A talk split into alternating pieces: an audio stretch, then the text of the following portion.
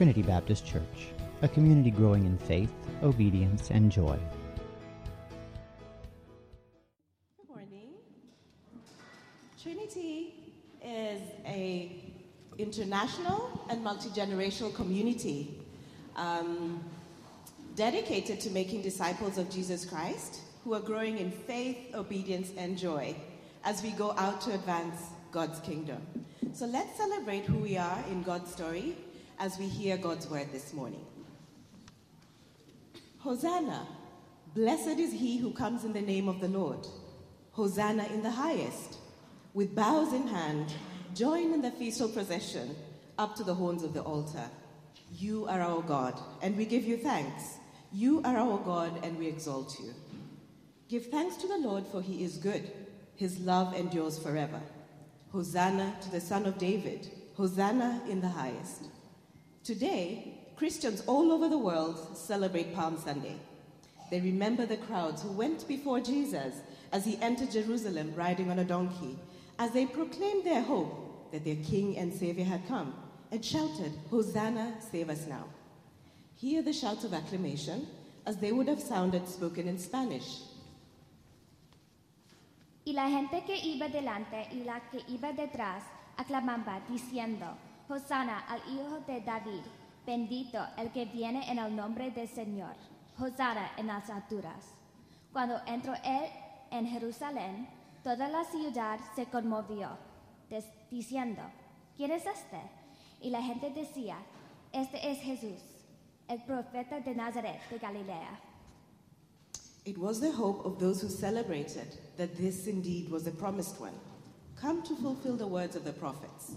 Listen to the words of Zechariah as they would be spoken in Hebrew. Gili od bat Zion, Hari bat Jerusalem, Hine malchek yavo, lo zadek vinosha, Hu ani virochev, al chamor ve'al air beit aonot. Amen. We know now that Jesus indeed was the promised one, and that he would make us whole and set us free. Hear Jesus' own words announcing that he was the fulfillment of all that had been promised, as they would be spoken in French. L'Esprit du Seigneur est sur moi, parce qu'il m'a oint pour guérir ceux qui ont le cœur brisé, pour annoncer la bonne nouvelle aux pauvres. Il m'a envoyé pour proclamer aux captifs la délivrance et aux aveugles le recouvrement de la vue, pour renvoyer libres les opprimés. L'Esprit du Seigneur, l'Éternel, est sur moi, car l'Éternel m'a donné l'onction. Il m'a envoyé pour porter de bonnes nouvelles à ceux qui sont humiliés, pour penser ceux qui ont le cœur brisé, pour proclamer aux captifs leur libération et aux prisonniers leur élargissement. We know that within one week of his triumphal entry into Jerusalem, Jesus would die on a cross so that we could be forgiven and set free. In churches where Farsi is spoken, we are reminded in words from the book of Corinthians that Jesus died for our sins. من مهمترین حقایق انجیل را همانطور که دیگران به من رساندند به شما اعلام کردم یعنی این حقایق را که مسیح طبق نوشته های کتاب آسمانی جان خود را در راه آمرزش گناهان ما فدا کرد و مرد در قبر گذاشته شد و روز سوم زنده گردید و از قبر بیرون آمد همانطور که انبیا پیشگویی کرده بودند We know also that three days later, after his crucifixion, he would come alive to mark his triumph over death, so that we would be able to experience new life, eternal life. Here in Slovak, Jesus' own words, proclaiming that he is our resurrection and life. Povedal je Ježiš, ja som skresenie a život. Kto verí vo mňa, aj keď zomre, bude žiť. Nik neumre na veky. Kto žije a verí vo mňa. Veríš tomu? Povedal mu, áno, pane, ja som uverila, že ty si Kristus, Božej syn, ktorý mal prísť na svet. Boženaný Boh a Otec, nášho Pána Ježiša Krista, ktorý nás podľa svojho veľkého milosrdenstva skresením Ježiša Krista z mŕtvych znovu zrodil pre živú nádej. Praise, O servants of the Lord. Praise the name of the Lord. Let the name of the Lord be praised both now and forevermore. From the rising of the sun to the place where it sets, praise the name of the Lord. Hosanna, Hosanna in the highest. The word of the Lord. For the past 10 weeks, we have been digging into the book of Romans. But today, as we celebrate Palm Sunday, what I would like to do is, is try to tell the story of Jesus. You know, interestingly, where the other religions of the world focus on the life of their leader, Christianity focuses on the death. In fact, um, when you read all of the gospel literature, you will see that about a third of it is concentrated on the last two weeks of Jesus' life. Um, the, the gospel literature is captivated by the death of Jesus. It's a story that's familiar and maybe too familiar, maybe so familiar that it's lost its impact. And so, what I'd like to do this morning is I'd like to hopefully try to, to renew our appreciation of who Jesus is and, and what he went through to secure the salvation for us that we've been talking about in the book of Romans. Now, this morning is really the first part of a three part message. Part two will be Friday night at the Tenebrae service, and, and the climax of the story will be uh, next Sunday when we come to celebrate the resurrection in the empty tomb. So this is kind of this is part one. All right. Now to appreciate the the passion of Jesus, we have to first understand the hatred that the Jewish leadership had toward him. When you read the Gospels, you will see eight times that there were attempts made on his life.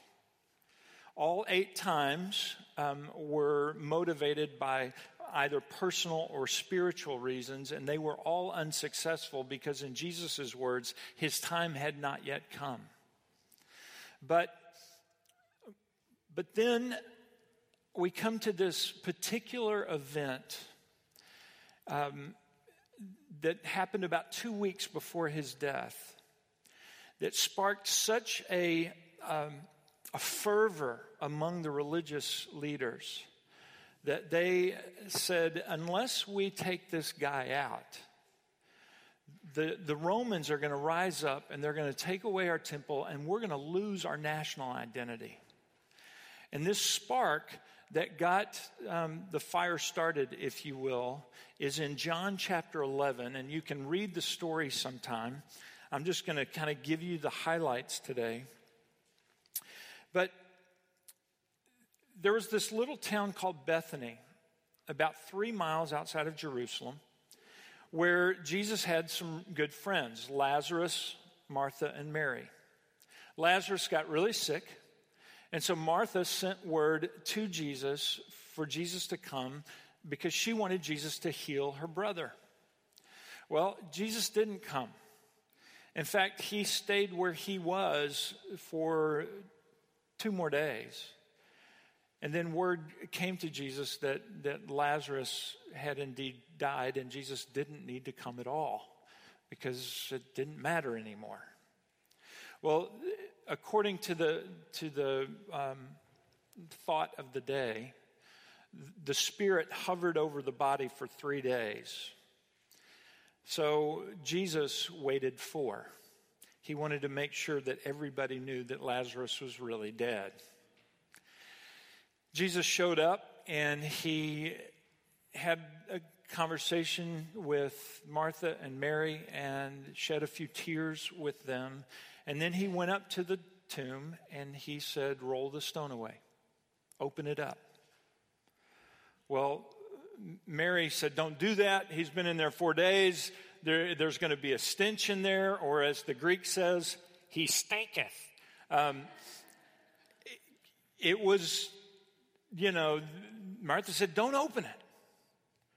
Jesus said, Roll the stone away.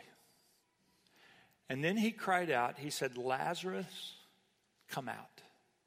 If he hadn't said the name, everybody would have come out of the tombs. Um, Lazarus come out. And Lazarus walked out wrapped in bandages, and Jesus said, Get that stuff off of him and give him something to eat.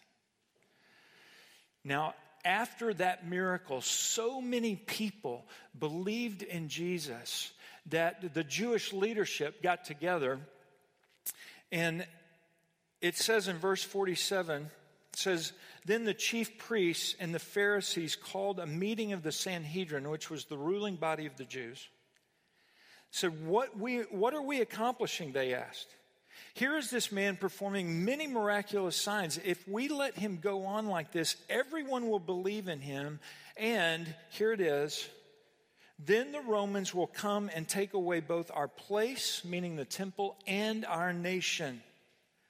Then one of them, named Caiaphas, who was high priest that year, spoke up. You know nothing at all. You do not realize that it is better for you that one man die for the people than that the whole nation perish. Caiaphas said, Either this man dies or we all die. He didn't know how right he was. So, it says in verse 53 from that day on, they plotted to take his life. As you can imagine, this was easier said than done. It's really difficult to assassinate the most popular public figure of the day. You see, people flocked around Jesus like, like a rock star, and they simply couldn't find a time when he was alone in order to get to him. And these leaders were afraid of the crowds. What they needed was someone on the inside, someone who would be able to give them some inside information to tell them where Jesus was going to be at a certain time when he was alone, where they could get to him. And Satan raised one up. He was the one whose name means praise of God. He was the only educated one of the disciples. He was the treasurer of the disciples. Everybody trusted him. But he was following Jesus for all the wrong reasons. He was following him for the potential political uh, clout and monetary gain that Messiah would bring. He wasn't following Jesus because he loved him. He had perfected the art of religious impersonation, and even though everyone else trusted him, Jesus knew his, his heart. His name was Judas. John chapter 12 tells us of um, an event that happened a week before um, Palm Sunday, that or before Passover, where Jesus and Judas had had a clash. There, they were throwing. There was a dinner party thrown in Jesus' honor, and um, Lazarus was in attendance there. And by the way, Lazarus was always a hit at any party he went to after the resurrection. Um, so they're throwing this party, and and Mary was there, Lazarus' sister, and, and Mary had this very expensive alabaster jar of perfume, which she broke and anointed Jesus' feet with. Well, Judas was all up in arms about that, and he said, Look, we, we could have sold that for 300 denarii, which was about a year's wage.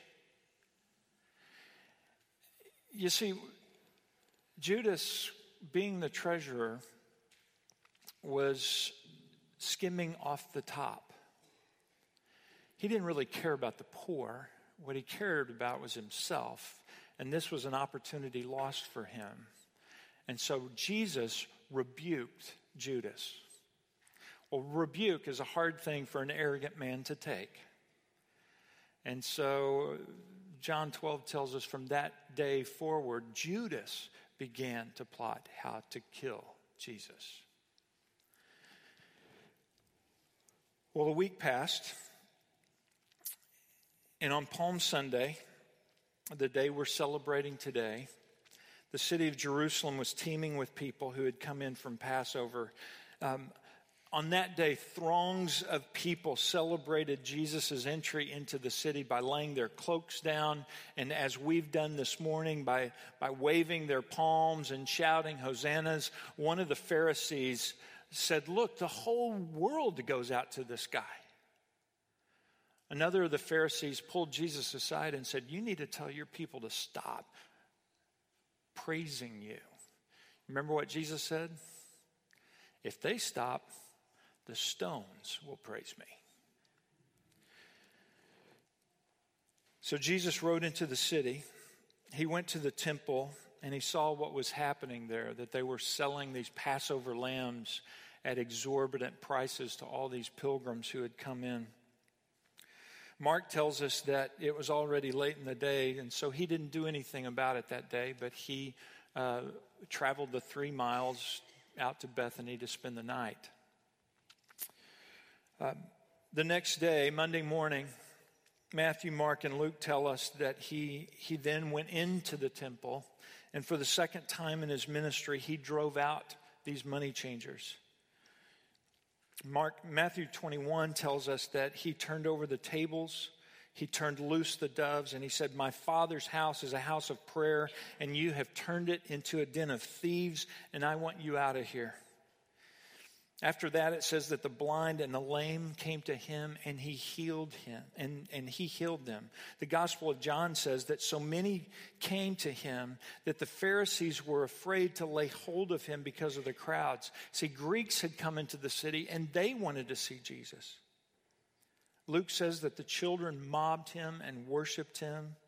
There may have been as many as 100,000 people who packed out the temple area just to hear Jesus teach. And John tells us that after one message, God spoke from heaven. How's that for an amen? I can't even get one out of you. But the people didn't know if it was, you know, God or an angel or thunder. Well, that was Monday. On Tuesday, he returned to the temple where he was questioned by the religious leaders. Now, these guys had, had interacted with Jesus before, and they were appalled by the facts that Jesus referred to God as his father, that he. Um, that he had seemingly no regard for the Sabbath, that he unilaterally forgave sin.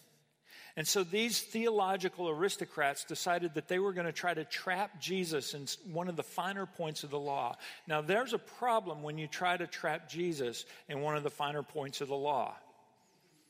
You see, you don't try to trap the one who established the law.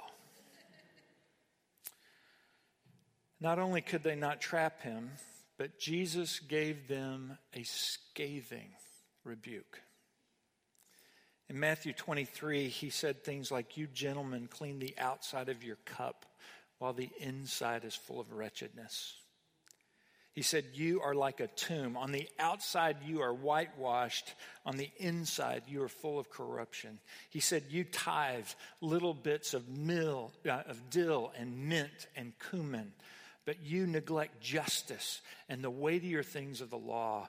And at that point, a lawyer chimed up and said, Wait a minute, when you talk down to them, you're talking down to us. And Jesus said, Woe to you, lawyer. You bind great burdens on men's backs, and you won't lift one finger. You see, Jesus called these religious leaders sons of snakes, whitewashed tombs, dead men's bones, liars, murderers, blind men, sons of hell. And he said to the people, and they are making you to be just like they are. Gentle Jesus, meek and mild. That was Tuesday. On Wednesday, Judas went into the palace of Caiaphas he sat down with the leaders of the nation. He said, Look, you need him at a time when he is alone, right? I'm your guy. I can provide it for you, but it's going to cost you 30 pieces of silver in advance. Then Judas left, Matthew and Luke tell us, looking for an opportunity to betray Jesus.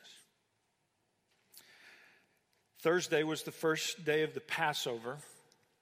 And being the, the, the guy who, who kept the money, Judas must have thought, well, because it's Passover, Jesus is going to send me to go and make preparations because I got all the, the money. And so I'll go, I'll figure out where we're going to be. I'll go tell the, the religious leaders they can be there when we arrive. They can arrest him and take him. It'll all be over before dinner. I'll be richer and no one will be the wiser. But, friends, it's tough to set up an omniscient being. So Jesus threw him a curve. In Luke 22, verse 8, it says, Jesus sent Peter and John, saying, Go and make preparations for us to eat the Passover. You see, Jesus took the, the job that assumedly would have been Judas's, and he gave it to Peter and John. So when they asked in verse 9, Where do you want us to prepare for it? I can imagine Judas kind of leaning in and trying to eavesdrop and hear so that he could get the info of where it's going to be so he could go tell the religious leaders. But then Jesus said this, verse 10 As you enter the city, a man carrying a jar of water will meet you. Follow him to the house that he enters and say to the owner of the house, The teacher asks, Where is the guest room? where I may eat the Passover with my disciples. He will show you a large upper room, all finished. Make preparations there. I'm sure Judas was saying, What do I do with that? Now, we know from the book of Acts who these people were. They were the parents of John Mark, who is the author of the Gospel of Mark. You see, the miracle here was not that there was an upper room all set up for them. Jesus had already arranged for that. The miracle was knowing who would be walking where with what. So sovereignly, Jesus sent Peter and John into the city. They're probably thinking, how are we going to find this guy when all of a sudden John Mark's dad just goes walking in front? And they follow him, and sure enough, there's the upper room all set up, waiting for them. Judas had a setback. He had just lost several hours, and had he not lost them, we would not have John chapters 13, 14, 15, and 16. The upper room discourse, where Jesus gave the most marvelous piece of teaching to his disciples about the coming of the kingdom and about the coming of the Holy Spirit and about how they were to, to navigate life without him. But what's more, he demonstrated love. He demonstrated servanthood. He demonstrated what life in the kingdom was all about by washing their feet. And then he turned to Judas and he said, What you have to do, get it done.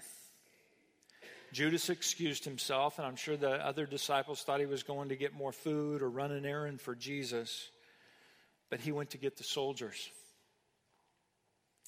After the meal, Jesus went to the Garden of Gethsemane and he prayed. And when he was finished praying, probably around midnight, John 18 3 tells us Judas came to the grove, guiding a detachment of soldiers and some officials from the chief priests and Pharisees. They were carrying torches, lanterns, and weapons. Now, you may wonder why a whole detachment of soldiers would come to arrest one guy. Well, don't forget, Jesus had a reputation of speaking to nature and it obeying him. So these guys were not going to take any chances. Jesus said in verse 4, Who is it that you want?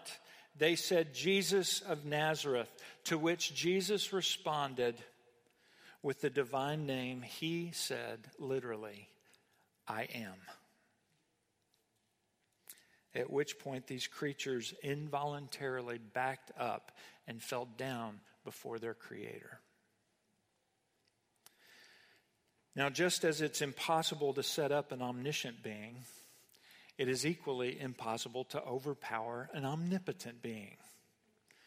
And had Jesus willed it, as he told Peter, he could have called down 12 legions of angels, which would have been about 72,000 of them. But Jesus' time had come. So at about 1 a.m. on Friday morning, Jesus was arrested and taken to the house of Annas to be tried. Just as you can't set up an omniscient being, and just as you can't overpower an omnipotent being, you also cannot righteously convict a holy being. And so these guys had one option liars would have to be hired. And so that's what they did. But there's a problem when you deal with liars. they can't get their story straight. And that's what happened on this night. These guys could not agree on their testimony, and it looked like the Jewish leaders were going to have to turn Jesus loose. But Caiaphas, the head of the Sanhedrin, thought, I might lose the set, but I'm not, I'm, I might lose the set, but I'm not going to lose the match. And so he played his trump card. He stood up and he asked Jesus point blank, under oath by the living God, which means if you lie, you die. He said, Are you the Christ, the Messiah, the Son of the living God? At which point Jesus broke his silence and he said, I am. And you're going to see me sitting at the right hand of God and cl- coming on the clouds of glory, which is a direct claim from the messianic prophecy of Daniel chapter 2. Jesus was saying, You may think you have me now, but my day's going to come when you're going to see the reality of my rule and my glory. At that, Caiaphas tore his robe and he said, What further need do we have for testimony? You heard the blasphemy. Matthew and Mark tell us that everyone around then condemned him to death and they began to spit on him and beat him. These religious leaders who had been outdone by a, a, a carpenter from Nazareth, poured out three years of venom on him, and they put him in Caiaphas's dungeon. About three hours later, at 5 a.m., they had a kangaroo court, asked Jesus the same questions with the same result, and so they took Jesus to Pilate, the head of the Roman judicial system in the region. But there was another problem that they had to overcome. See, the nation of Israel did not have the authority to kill Jesus, only Rome could do that. But the charge of blasphemy held very little sway in Rome because in Rome they didn't kill you because you said you were a god. In Rome, they had more gods than they had people. And so saying that you were divine was not that big a deal to them. So, what they did on the way to Pilate was they changed the charge from blasphemy to sedition, which was the charge that he was going to try to overthrow the government. By now it was 6 a.m. Pilate was bleary eyed, but that didn't keep him from seeing exactly what was going on. They wanted him to be an executioner, not a judge. They were trying to get him to rubber stamp a, crucif- a crucifixion. He said, There is no guilt in this man. Take him and try him according to your law. The Jewish leader said, But he stirs up the people all the way to Galilee. Pilate thought, Galilee? well, you're in luck. Herod, the tetrarch of Galilee, just happens to be in town for the feast. Take him, take this man to him. And so they took Jesus down the road to Herod, but Herod didn't want anything to do with him. And so Herod just mocked him and said, Take him back. It seemed that no one was willing to accept responsibility for killing Jesus, yet everyone wanted to get rid of him. It was now about 7 a.m. on Friday morning, and Pilate had this albatross turn up again. His wife came to him and warned him not to have anything to do with Jesus because she'd had nightmares about him. So Pilate tried a new tack to try to get rid of him. He paraded Jesus in front of the crowd and said, You have this custom on Passover that I release one prisoner to you. So who would you rather have? Jesus, who's done nothing, or this man Barabbas, who is a, uh, a convicted insurrectionist and murderer? And because the religious leaders had worked the crowd, the crowd yelled back, Give us Barabbas. Well, Pilate was still not comfortable with the situation, so he tried one last thing to show that Jesus was no threat to Rome. He took Jesus in the back of the praetorium, praetorium and they played a game called the Game of the King, where they bound his hands and they surrounded him with soldiers and they beat him senseless. Then they stripped him and bent him over a, an oak beam, and they tied his hands down, and they whipped him, and they whipped him, and they whipped him. They tore the skin off his back and they put a robe on him and they crammed houndstooth thorns into his brow. They put a reed into his hand as a scepter, and then they marched him out in front of the people. And Pilate said, Ide ho anthropos. Behold the man. They said, Crucify him. Pilate said, Shall I crucify your king? They said, We have no king but Caesar. We take Caesar and we take Barabbas, but don't give us this man. Pilate said, But what evil has he done? And he pronounced an official edict over him. I find no guilt in this man. They said, If you free him, you are no phileo Caesar. You are no friend of Caesar. And that hit him right where it counted because that is an official title that no politician can afford to lose. Because if you lose the title of friend of Caesar, you lose your career.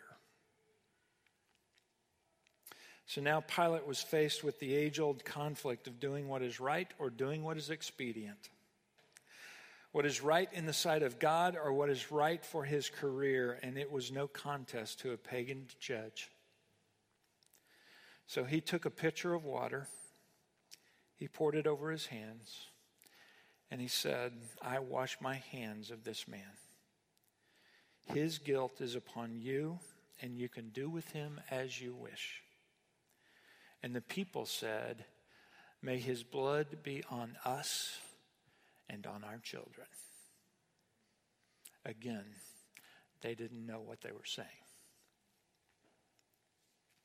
So Pilate handed him over to be crucified, and by 9 a.m., before Jerusalem had had their oatmeal, Jesus was on the cross. And that's where we're going to end the story this morning. On Friday night, we will come together to experience his final hours. But I want to end with this. Jesus went through all that he went through because he loves you. You are loved by God. No matter what you've done, no matter the life you've lived, Jesus' death covers it all.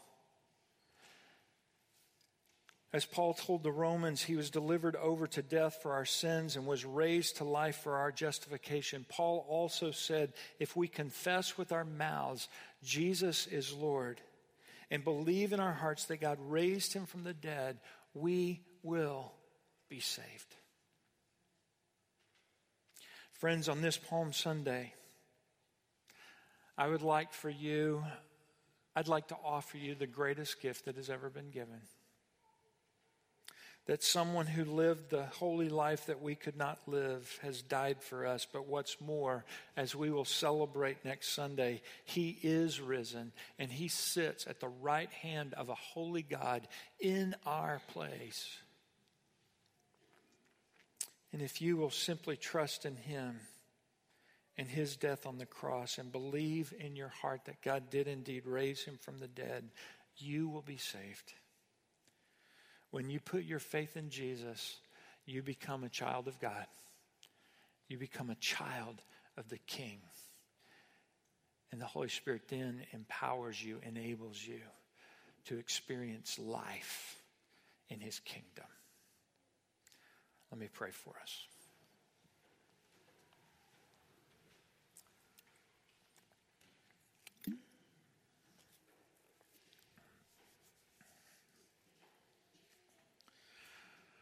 Lord Jesus, we celebrate you today. We celebrate your triumphal entry with full knowledge that the week that followed was a week of hell for you, literally. We celebrate this morning knowing that there is an even greater celebration to come. But Lord, let us never forget what you went through to get from this Sunday to next. And let us never forget, Lord, that you did that for us, that you did that for me, that you did that, that I might have, that I might be in eternal relationship with you. Lord God, I pray that while I would assume that most of us this morning have heard this story and, and believed in this story and, and, and have relationship with you. I pray, Lord, that if there's someone here that maybe they've heard it before, but it's never resonated, I pray that by your Holy Spirit today, it might